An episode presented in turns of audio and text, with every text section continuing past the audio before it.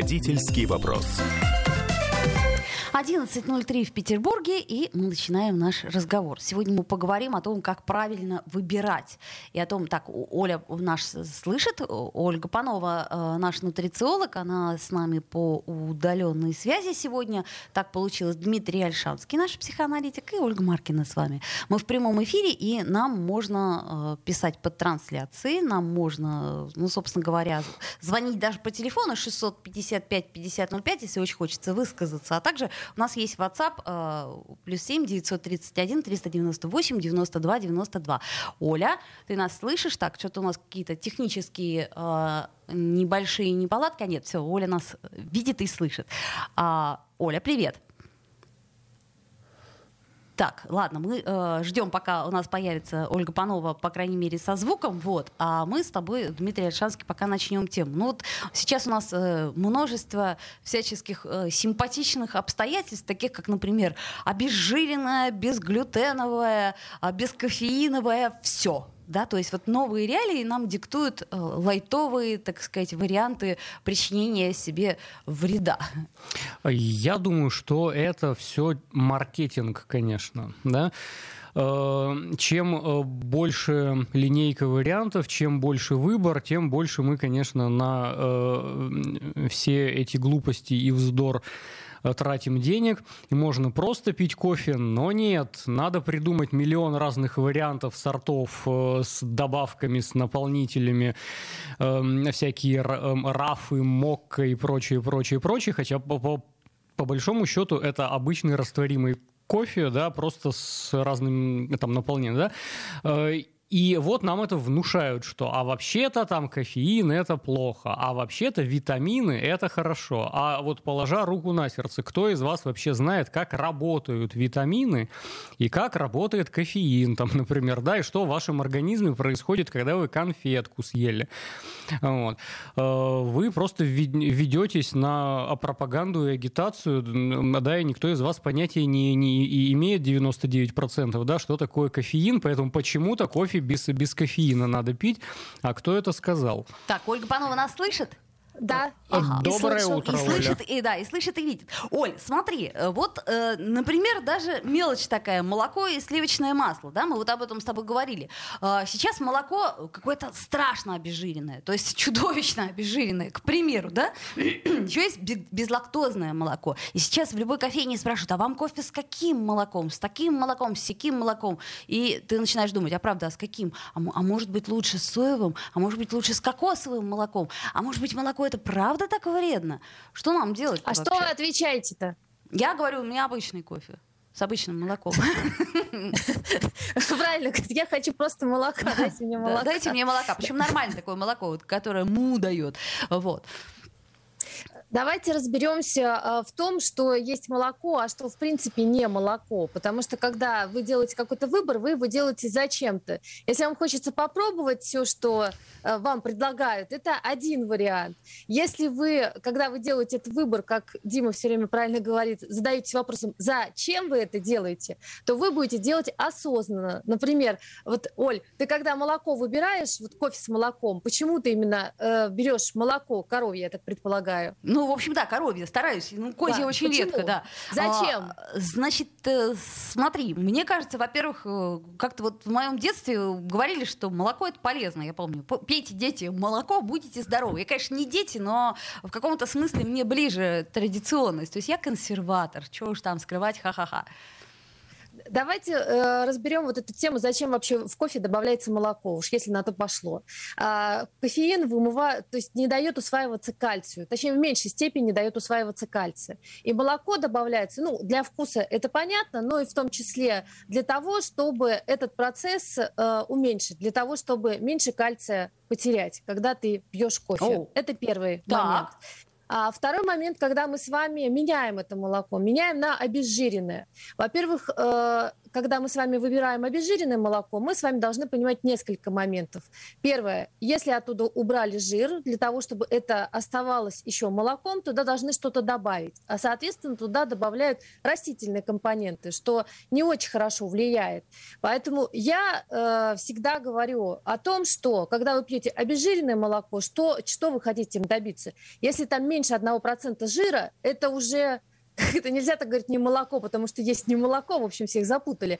Но это уже не молоко. Мы да? не хотим быть жирными, предположим, и поэтому мы да, гипотетически... Это не, это, не, это не связанные вещи, понимаете, это не связанные вещи.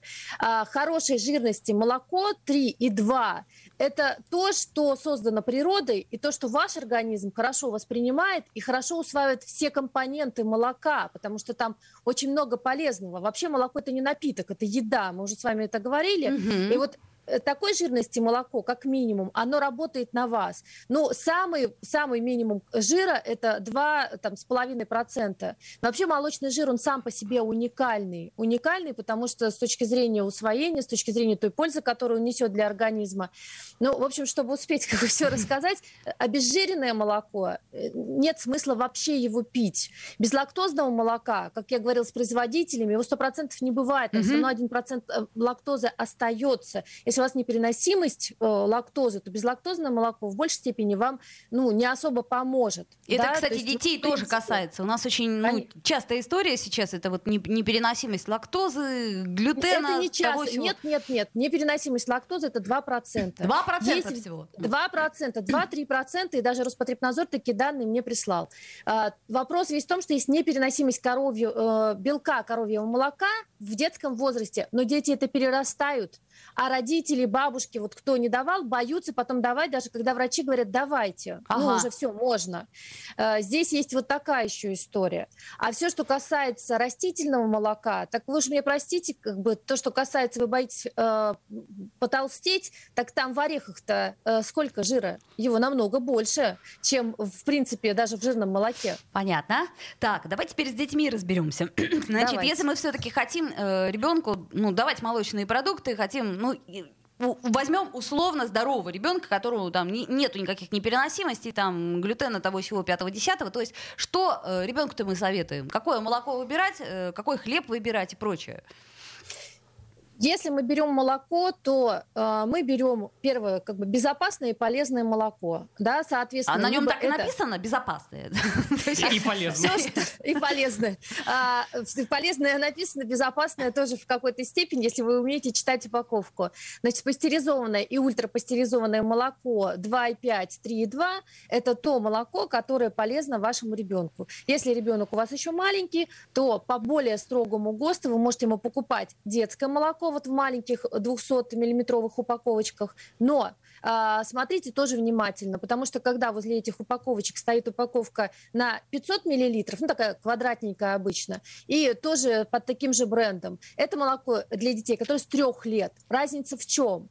В том, что для молока для детей до трех лет более строгие процедуры по э, производственной, ну там по технологической ага. безопасности, и оно, э, в принципе, с точки зрения там прям безопасного, безопасности для детей, ну, там самое-самое, что ни на есть э, проверенное, адекватное и выверенное по всем ГОСТам, правилам и всему остальному. Потому что после трех лет там могут быть технические угу. э, параметры определенные, может не соответствовать ГОСТу, то есть здесь есть определенные э, там допуски. Если маленький ребенок, я бы советовала именно такое молоко. Понятно. Где надпись до трех лет. До трех лет. Смотри, нам да. задают вопрос, он такой, в общем-то, один из ключевых. А есть ли смысл держать ребенка на безглютеновой диете? Я слабо в этом разбираюсь, но другие мамы говорят, что глютен вредно. А, в двух словах, в двух словах, жить вредно. Глютен, в принципе, он не вреден. Вредно все, с чем вы перебарщиваете. Если вы ребенка кормите только булкой белой, да, и, допустим, там еще с маслом, и больше ничем остальным, так у вас и будут определенные реакции проявляться. Но если у вас нет переносимости глютена, а это тоже, извините меня, вот дети больные целиакии, это 2-3%, то нет смысла исключать глютен, потому что дальше, исключив его из рациона, вы будете ловить другие последствия. Э, можем, в принципе, потом нам тоже об этом поговорить, потому что потом не будет ферментов, которые переваривают, и плохо будет он усваиваться. Зачем вам портить жизнь своему ребенку? То есть, короче говоря, профилактические меры здесь, они просто чудовищно вредны могут быть, поэтому надо очень осторожным быть. Отказываясь надо от тех или иных осторожно, продуктов надо очень осторожно быть во всем и не делать так, как сейчас делают. Перебарщивают во всем. Понимаете, продуктов много и начинают много есть. Много есть одного, много есть другого. Вопрос весь в том, что можно есть все, но по чуть-чуть, да, и с умом. И э, также э, с глютеном, с тем же самым. Если вы постоянно едите одни булки, так тут не дело не в глютене ну, а да. в вашей невоздержанности. Согласна. И э, вот у нас минутка буквально остается. Последний вопрос. У меня ребенок капучино любит, э, от, отбирает э, в кафе у меня, но я ему не даю. Э, э, кофе. Кофе и дети. Дети и кофе. Я предлагаю прекратить эту драку в кафе за кофе. Это первое. А второе, если ребенок хочет кофе, ну, закажите ему вспененную, вспененное молоко. Да? Ага. То есть обмануть ребенка. Пусть не надо обманывать, просто ребенок, в принципе, не кофе ему нравится в большей степени, как правило, а именно взбитая пенка. Закажите ему взбитую пенку, и он будет с удовольствием сидеть и думать, что он пьет кофе. А, ну, кстати, вот такой вот у нас кофе, малыш. Потому что ему не надо кофе. Ему абсолютно не надо кофе. Вот этот кортизол, который вырабатывается, да, и определенный как бы стресс, который будет ловить ребенок, он ему не нужен. Итак, друзья мои, не отказываемся мы от жирного молока, очень аккуратно выбираем, потому что это все-таки очень важный момент. Мы обязательно к этой теме вернемся. Это наш нутрициолог нам говорит. Ольга Панова. Ольга, спасибо тебе большое. А, мы продолжим сегодня разговор про выбор и вообще как и что выбирать. Вопрос действительно сложный. Сделаем паузу, вернемся в эфир. Родительский вопрос. Попов изобрел радио, чтобы люди слушали комсомольскую правду. Я слушаю радио КП и тебе рекомендую. Сказано на радио «Комсомольская правда». Министр иностранных дел Сергей Лавров в эксклюзивном интервью радио «Комсомольская правда» об ответе НАТО на ультиматум России. От НАТО ответ настолько идеологизированный, настолько он дышит а, исключительностью Североатлантического альянса, его особой миссией, особым предназначением, что просто мне было немножко стыдно за тех, кто эти тексты писал. Но Значит, первый ответ будет готовиться, э, предложение об ответе будут готовиться президенту, решение будет принимать президент. Сейчас мы пока, как я уже сказал, э, вырабатываем свою линию на данном этапе, включая те шаги, э, о которых я только что упомянул. Сказано на радио «Комсомольская правда». А знаете ли вы что? После триумфа рабочего и колхозницы скульптор Вера Мухина задумала в Крыму 40-метровую статую «Маяк» в виде водолаза. Идея воплотилась через 80 лет в виде трехметрового бронзового водолаза в парке Горького в Москве. Теперь живите с этим.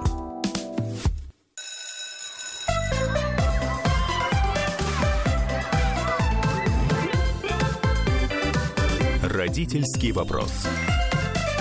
Вновь возвращаемся в эфир. Ольга Маркина и Дмитрий Альшанский. И мы продолжим наш разговор о выборе. А, вообще, я считаю, что выбор — это история взрослых. То есть я имею в виду взрослых в данном случае не возраст, а вот вообще в принципе для того, чтобы человеку что-то выбрать, выбрать самому, а не воспользоваться навязанным ему выбором, а, надо иметь некую эмоциональную зрелость, некий зрелый эмоциональный интеллект. Вот со мной согласен ли ты, Дмитрий Альшанский? Э, я думаю, что выбор — это вообще самая большая проблема современной цивилизации. У нас такое количество всего и э, всевозможных вариантов, что выбрать просто невозможно. Э, о чем бы мы не говорили, тебе нужна сумочка или галстук. Оказывается, что бесконечное количество Вариантов, сумочек, да. бесконечное количество галстуков, и когда ты только приближаешься к этой теме, оказывается, что тебе просто 40 лет нужно, чтобы отсмотреть все возможные варианты, а потом тебе уже и не понадобится ни сумочка, ни галстук, может быть, да? Я уже не говорю про создание пары. Э, все мы на Фейсбуке, да, и там миллиард пользователей, больше миллиарда пользователей. А откуда ты знаешь, что твоя вторая половинка не где-нибудь в Аргентине или Бразилии живет? Поэтому сиди, отсматривай, а, а, общайся там где-нибудь в Никарагуа. Вдруг? Э, да, вдруг откуда ты знаешь? Может быть, вот вы там созданы э, друг для, для друга, а ты просто с первой попавшейся девочкой начал встречаться, да? Вот. И поэтому для поколения Z не только отношения вообще даже дружба, там что-то сложное, э, люб, люб, любой выбор абсолютно невыносимый, невозможен, потому что количество вариантов бесконечно. И вот когда человек сталкивается с тем, что у тебя 100-500 миллионов вариантов, а тебе нужно взять один, э, и ты просто не хочешь в этом участвовать, и у человека включается самый распространенный диагноз какой? Какой? Депрессия. Депрессия от невозможности, э, да? Депрессия – это такой радикальный отказ от любого выбора. Я вообще в ваши игры играть не хочу, и я никакую сумочку покупать не буду, и никакой галстук я покупать, а отстаньте от меня все. Я ни с кем не буду общаться, я не пойду ни на какую работу, и все вот эти ваши слова про самореализацию, самоактуализацию засуньте себе в портмоне. Вот. Я не хочу вообще это слышать, и человек начинает лежать горизонтально и никуда не вставать, не выходить из комнаты, не совершать ошибку. Это касается и детей, и взрослых? А, детям э, в этом смысле проще, потому что ты, будучи ребенком, всегда можешь адресовать это э, родителю. Э, переложить на него эти функции. А, да, и это слава богу, да, э, ты можешь прийти в э, кондитерский магазин, и тебе мама скажет, так, вот это тебе нельзя, это ты не будешь, и вот выбери что-нибудь за 15 рублей себе.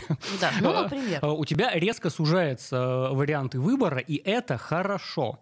Вот тут многие со мной, конечно, не согласятся, но я-то плюс за то, что чем меньше выбор, тем более счастливы люди. А чем выбор больше, тем более, более депрессивная история включается. Да? А, и, например, ответьте... Эм, эм, вот, у меня такой был эпизод. А, я первый раз э, в жизни попробовал виски в Японии. И с тех пор я пью только японский. И мне друзья говорят, как же так? Ты не пробовал шотландский, ты не пробовал ирландский, а может быть там намного вкуснее, а может быть ты что-то интересное упускаешь, да? Угу. И у меня возник такой философский вопрос. А вот, кстати говоря, и тебе, и радиослушателям этот вопрос. А вы бы в жизни что предпочли? От чего-то одного получать удовольствие – и даже не знать про существование других вариантов и не пробовать никогда ничего другого. Вот пить просто японский виски, который вам нравится, и вы кайфуете от этого, да? И тогда есть, конечно, риск, что что-то интересное ты в жизни упустишь и потеряешь. Это, кстати, вот синдром упущенных возможностей, да? Это когда ты начинаешь думать, сколько всего ты не успел, не успеешь уже, и как бы гипотетически мог бы, если бы. Вот если ты и не пробовал другое, ты тогда этим и не мучаешься. Либо второй вариант, когда ты начинаешь пробовать, и у тебя создается иллюзия, что следующая девочка, она более симпатичная, и она тебе больше подходит. И э, там что-то самое хорошее за горизонтом находится. Поэтому то, что у тебя сейчас есть, ты как бы обесцениваешь и начинаешь гнаться за каким-то фантомом. А следующий галстук будет красивее, а следующая сумочка будет лучше, да? И тогда ты ни на чем остановиться не можешь. А, это интересный, кстати, момент. Но я вот с тобой целиком и полностью согласна, потому что я и в одежде, и э, в каких-то э, гастрономических вещах я нахожу то, что нравится мне, и далее как бы уже вот, получаю удовольствие от этого, потому что это это побочная история. То есть есть же жизнь еще, когда ты что-то делаешь, там у тебя есть работа, у тебя есть ребенок, а вот это вот все, оно должно просто приносить комфорт. И поэтому я не гонюсь за тем, что лучше, э, полезнее и прочее, прочее. Но у меня вопрос э, по отношению к детям, и он, ну вот, на, на мой взгляд, очень серьезный. То есть как научить э, ребенка выбирать? Э, я э, с раннего детства, например, Захару, своему сыну, предлагала два варианта одежды. Два, чтобы не запутать. Вот смотри, есть желтая футболка, есть серая футболка. Какую хочешь надеть? Окей, желтую, хорошо. Там, и вот по, по мелочам. Ты сейчас хочешь, условно говоря, пастилу или конфету? Выбирай. Ага, конфету, хорошо, поняла и так далее. Э, вот это абсолютно правильно, потому что ты и не навязываешь ему какой-то свой вариант, в то же время ты очень ограничиваешь э, маек бесконечное количество, да, и выбрать абсолютно невозможно. Я знаю огромное число взрослых, которые э, никакой выбор сами сделать не могут. И не то, что даже там пару создать, а в какой театр ты хочешь пойти в Санкт-Петербурге. У нас их тоже практически бесконечно, и можно каждый день э, что-то новое, интересное, и спасибо вашему цеху. Да? Эм, вы отлично работаете. Эм, вот, поэтому я для, для себя принял тоже такую философию, что нужно либо во времени сужать, вот мне в течение там, месяца надо выбрать вот это, Да, или там три раза я могу позволить себе пойти в театр. И, ну вот я выбираю вот э, да, да, И все, что мне вот в этот период времени попадается, я просто беру да. лучшее. Да, в течение года, предположим, мне надо жениться. И я э, в течение года отсматриваю всех девушек и женюсь на лучшей. Вот. А, или количество вариантов я ограничиваю. Мне нужно найти мой любимый виски. Я попробую 10 сортов. И, в общем-то, очень мала вероятность, что 11 будет какой-то радикально другой. Ну, по сути, да. да? Э, и из этих 10 я просто выберу лучший, но дальше очень важно себя отсекать. И мы не будем тратить огромное э, время на выбор и на отсмотр э, либо во времени, либо по количеству вариантов себя ограничиваете. И когда ты ребенку говоришь, либо желтое, либо серое, да, ты можешь выбрать, у него есть иллюзия и ощущение, что он сам принял решение, он самостоятельный. Это не мама его одела, он, он, он сам оделся, да. Вот, но в то же время ты не, не приводишь в, в детский мир его, где все эти майки за, за год не отсмотришь. Так да? я сама не могу иногда выбрать. Вот с нами спорит Максим Кузнецов. Но так человек начинает костенеть, а где косность мозга, там не объективность, разве нет? А, не понял вопроса. Ну, суть в том, что если ничего не выбирать, да, вот ничего не пробовать, то, судя по всему, как считает Максим, человек начинает костенеть, и косность мозга приводит к необъективности. Вот так, наверное. А, ну, в каких-то вещах, может быть, и можно закостенеть. Я вот абсолютно не разбираюсь в зубных щетках, например. Я просто прихожу и беру самую красивую. Mm. Вот. Я ничего в этом не понимаю, и я и не хочу в этом разбираться. Да? Моей магической энергии на это тратить я не буду. Э, серых клеточек и своего времени, своей энергии. Я даже тратить на это не буду. И вот это проблема современного человека. Мы вынуждены вникать абсолютно во все. Какую худи купить, как выбрать психотерапевта, пить ли глютеновое молоко. Да? Эм, мы в любой сфере должны быть до такой степени экспертны, потому что Получается, в, выбор что за нами. И последствия этого выбора Мы за тоже нами. отвечаем за последствия. И да. что бы ни произошло, ты сам за все будешь отвечать. Это абсолютно невыносимо. То есть получается, что э, что бы мы ни выбирали, условно говоря, бассейн для ребенка, комбинезон ему на зиму, э, там условные какие-то кружки, мы все равно э, так или иначе должны прочитать миллионы комментариев, миллионы оценок, а, там какие-то форумы и прочее, прочее. И меня это очень сильно расстраивает, потому что даже для того, чтобы выбрать вешалку в коридор, это я вот тут недавно с этим столкнулась, мне пришлось потратить полчаса на отсмотр всех вешалок, и я ничего не нашла и поняла, что все не так просто. То есть мне нужен какой-то эксперт по отсмотру вешалок. Но это мы сейчас говорим с тобой о материальном. А э, есть же какие-то более капитальные решения в жизни, как то, например, э, ну, условный выбор школы и дальнейший выбор в принципе. То есть вот как научить ребенка э, делать выбор, ведь мы же его чаще всего не делаем. Советский Союз, предположим, те, кто родились и выросли, наши там дедушки, бабушки, они, ну, по сути, глобально, только выбирали, порядочно поступить или непорядочно. А так дорога, она была достаточно спокойная и накатана. То есть ты идешь в детский сад, после детского сада ты идешь в школу, потом ты идешь в вуз, там, ну, или, не знаю, там, в среднее какое-то э, техническое, нетехническое училище. Дальше ты идешь работать. И у тебя эта жизнь, она, как бы, ну, предполагается, что выбор, он сделан не тобой. Ну, э, самые фундаментальные выборы в нашей жизни, они действительно сделаны не нами. Вот ты э, в выбирала рождаться или не рождаться, например. Нет, это за нас решили. А, подожди, ты... Вот. ты... А ты выбирала девочкой или мальчиком родиться? То есть сейчас ты хочешь сказать, что, по сути дела, а, все фатально в этом мире? Я нашим, у нас уже не так много времени остается. Мы, конечно, вернемся к этой теме после а, рекламы. Я напомню, а, друзья мои, у нас а, есть а, трансляция ВКонтакте, и там вот вы, собственно, уже пишете нам вопросы, а также у нас есть WhatsApp. Вот, кстати, в WhatsApp а, нам пишут, но что нам пишут? А, нет, пишут пока добро пожаловать. Значит, смотрите, плюс 7 931 398 92 92 это для тех, у кого нет возможности смотреть трансляцию. Ну, а те, кто, собственно, не, не владеют этими а, обеими, обоими мессенджерами могут нам позвонить 655 5005. Вы часто делаете выбор? И как вы научились делать выбор? Как вы учите выбор делать своих детей? Это вопрос очень сложный, потому что, мне кажется, вопрос выбора, он ключевой, потому что ответственность-то на нас лежит. Сделаем паузу. Родительский вопрос. Я слушаю «Комсомольскую правду», потому что «Радио КП» — это корреспонденты в 400 городах России. От Южно-Сахалинска до Калининграда. Я слушаю «Радио КП» и тебе рекомендую.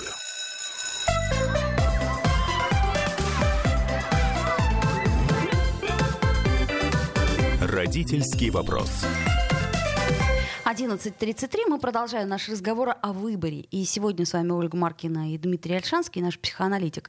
Ну, не то чтобы наш, общий. Вот. Обращайтесь. Да. да. Что нам пишут? Нам пишут, э, ну, стол, есть вещи, которые там... А, нет, есть вещи, которые нам подвластны, а есть, которые не подвластны. Те, которые мы можем изменить, нужно менять, выбирать и так далее. То есть э, вот я смотрю, что Максим, он тоже немножко так топит за фатальность. А в каком-то смысле я с ним согласна. То есть, предположим, если у ребенка нет э, физического физических хороших данных, то, наверное, может быть, и не стоит отдавать его в большой спорт и мучить, да, э, если, предположим, даже он того хочет, и если, предположим, у вас есть некие амбиции. То есть это не совсем выбор получается. То есть есть некая данность. Как ты сказал, мы родились. Это данность, да? Никто не спрашивал, хочешь ли ты родиться мальчиком, девочкой и прочим, прочим. Хочешь ли ты родиться у этих родителей, да? Как часто дети нам говорят, а я тебя не просил, чтобы меня рожали, да? Это вот подростковый возраст, когда это является ключевым аргументом, и когда ты разводишь руками и думаешь, э, в смысле? А это ответ на что, как правило? Это ответ на какие-то безумные требования родителей, что ты должен, ты обязан, ты вот давай тут мне, значит, доказывай что-то. И ребенок отвечает, отвалите от меня все, я не просил меня рожать, да? Э, шаг назад сделаем, а может быть мозг ребенку не выносить, да, насчет того, чего он не хочет делать. С Максимом я абсолютно согласен. Нужно отличать э, вещи важные от неважных смы- смыслообразующие от смысла необразующие. Это у всех индивидуально. Ну а как ребенок может это отличить-то? Э, э, это то, что родитель должен привить ему. Вот. Эм, вот когда ты идешь в садик, например, эм, э, э, для тебя важно, как ты выглядишь, или не важно? Если там какой-то праздник, или у девочки, которая тебе нравится, день рождения сегодня, ты хочешь особенно как-то выглядеть, это важно, поэтому нужно заморочиться насчет одежды, там красиво причесаться и почистить зубы, да? А если это просто обычная офисная работа и тебе все равно, и можно надеть любую одежду, некую одежду одежду, любую рубашку, да, э, я иду на радио, например, я знаю, что э, я хочу тебе нравиться, я заморачиваюсь насчет внешности. Но когда я пью кофе, я безумно благодарен э, Ксении, нашей прекрасной, которая просто любую конфетку мне дает, э, и я этот выбор не совершаю. И я делегирую этот выбор кому-то, кто за меня принимает решение. Я съем любую конфетку, потому что это не смыслообразующая вещь. Да? И важно понимать вот эти э, границы, да, что для тебя важно, а что, чем ты хочешь заморачиваться, а чем ты не хочешь заморачиваться. И на самом деле 90% вещей абсолютно никак не, не влияют на нашу последующую жизнь. И этим заморачиваться не стоит. По, Поэтому, когда я прихожу домой, предположим, я хочу поесть любую пищу. Здоровую, адекватную, калорийную, нормальную, но любую. Ну, аналогично, да.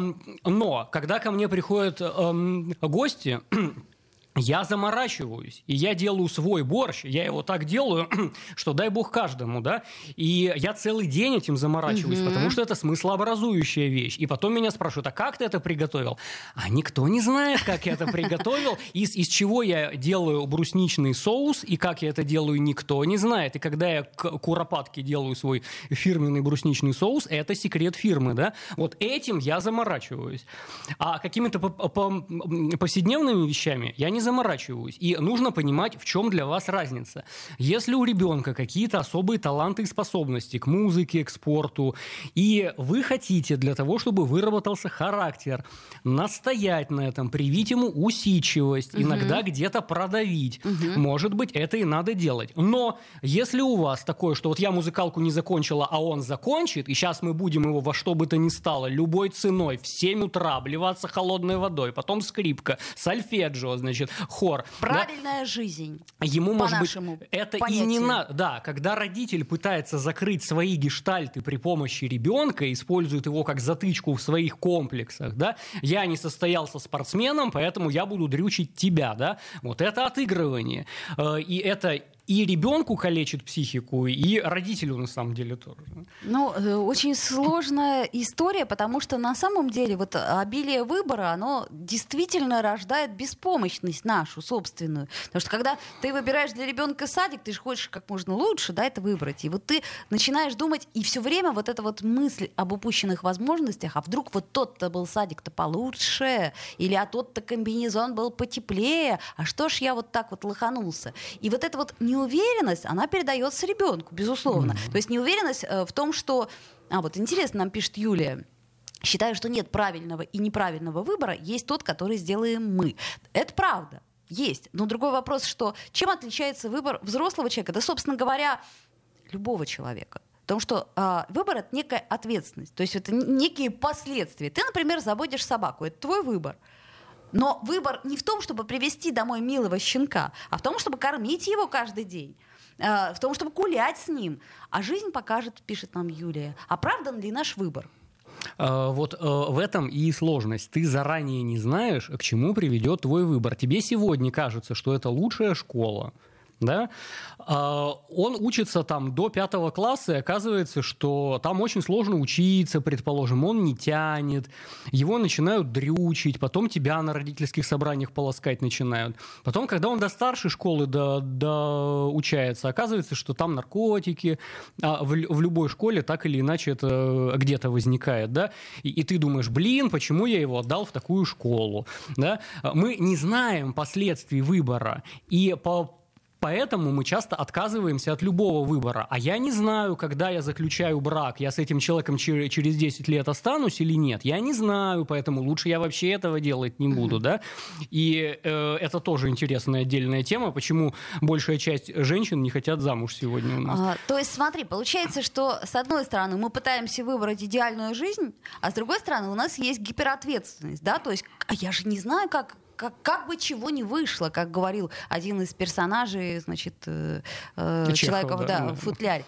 Вот, это я к чему говорю? К тому, что э, получается, что, во-первых, э, мы должны априори признать, что жизнь не идеальна, и что мы способны ошибиться, и объяснить это ребенку, да, что, в общем-то, ты можешь сделать выбор, он может быть ошибочным. То есть в каком смысле ошибочным? Ты можешь не справиться с последствиями этого выбора, так или иначе. Вот, например, забери собаку, ты там кровью подписывал заявление, это как обещание, что я буду гулять с ней там 10 раз в день. А потом по факту получается кружки, школа, не успеваешь. Кто гуляет? Родители. Вот это вторая очень важная опция. Да? 90% э, наших выборов можно поменять. Можно перевыбрать. Э, профессию. Э, профессию. Брак. Эм, тем более. Ну, тем более, да? чуть более просто сделать. Э, так, а э, сегодняшний мир так устроен, и спасибо ему, что ни у кого из нас нет какой-то одной профессии, где мы 18 лет чем-то занялись, и потом до 70 мы в этой сфере пашем, да? У тебя несколько профессий, у меня несколько профессий, да? И обучение стало более простым. В любом возрасте можно начать что-то делать. Э, я в 38 лет с нуля начал учить японский язык. Почему? Потому что захотел хотелось, да, угу. и это тоже станет профессией, потому что я уже что-то могу переводить, например, да, вот. А, нам легче учиться, нам легче менять профессию. Это не значит, что мы отказываемся от предыдущих. Все, чем я до этого занимался, это накапливается, Конечно. да. И если тебе не нравится эта сумочка или этот галстук, так можно поменять. Да, но есть нюанс. Но тут в какой-то момент у нас рождается ребенок. Если это, э, так сказать, э, выбор, э, пусть осознанный, но, так сказать, э, а, а на этапе за, зачатия можно поменять. Ну, разве что только на этапе зачатия. Я к чему говорю? К тому, что просто ты, так же, как маленький ребенок, там, 10 лет, заводя собаку, а, не понимает, какую ответственность он берет на себя. То же самое 25-летний человек, он думает, что, ну как, ребенок это прикольно, во-первых. Там шапочки с ушками, туда-сюда, там хорошие картинки в Инстаграме. Да, в конце концов, это бессмертие наше. Это же наша генетика, которая будет жить в других поколениях и так далее и тому подобное. И тут ты вдруг сталкиваешься с тем, что опаньки, а этот выбор не поменять. Ты вынужден дальше следовать своему выбору. А, это сложный вопрос. Я, поскольку тоже молодой папа, э, для меня это был такой антропологический челлендж. Это как кругосветное путешествие. Ты отправляешься туда, но ты не знаешь, что с тобой будет. И э, ты едешь в какую-нибудь Африку, Азию, ты не знаешь, какие там микробы, какие там бактерии, малярия, насекомые, ядовитые змеи, т -т -т -т -т. Ты это всего не знаешь. Но ты именно для этого туда и едешь. Это кругосветное путешествие. И ребенок то же самое. Это и шапочки с ушками, но еще 99% чего ты не знаешь. И какие косяки могут приключиться с ним, ты заранее не знаешь. И э, я, например, за себя могу сказать. Я ребенка рождал из любопытства. Э, а, ты удовлетворил его? Э, э, я собираюсь повторить эксперимент. То есть недоудовлетворенное любопытство Дмитрия Альшанского. А, а, нет, это офигенно классно. После 20 самое интересное с ним начинается, да? Вот ты заранее не знаешь, так и это интересно как раз, потому что ты сам меняешься. Но это, Он меняется, это э, каждый раз новое что-то. Главное отринуть историю, как бы чего не вышло, да, то есть, в общем-то, выходи из комнаты, совершай ошибку, делай выбор, учи делать выбор своего ребенка. А, другой вопрос, что стоит ли, как это сказать, нагруж... нагружать его тем, что выбор это большая ответственность. Э, если он всерьез это поймет, как ты это понял, то, может быть, он и выбор это совершать не захочет. Он скажет, ладно, мама, решай сама, я тебе доверяю. Это очень удобная позиция. Да? Всегда э, хорошо, когда кто-то большой, взрослый и умный берет на себя ответственность и делает этот выбор за нас. И тогда, по сути дела, а что? Ну, ну так вот, вот я доверилась э, более взрослому человеку. И, ладно, наше время практически подошло к концу. У нас очень много тем. Э, и про гиперответственность я бы поговорила, и про то, как вообще выбрать в принципе. А, с первого раза непонятно, пишет нам Максим Кузнецов. Это правда. Дмитрий Альшанский, Ольга Барткина. До встречи, друзья друзья. Родительский вопрос. Я слушаю Радио КП, потому что здесь самые осведомленные эксперты. И тебе рекомендую.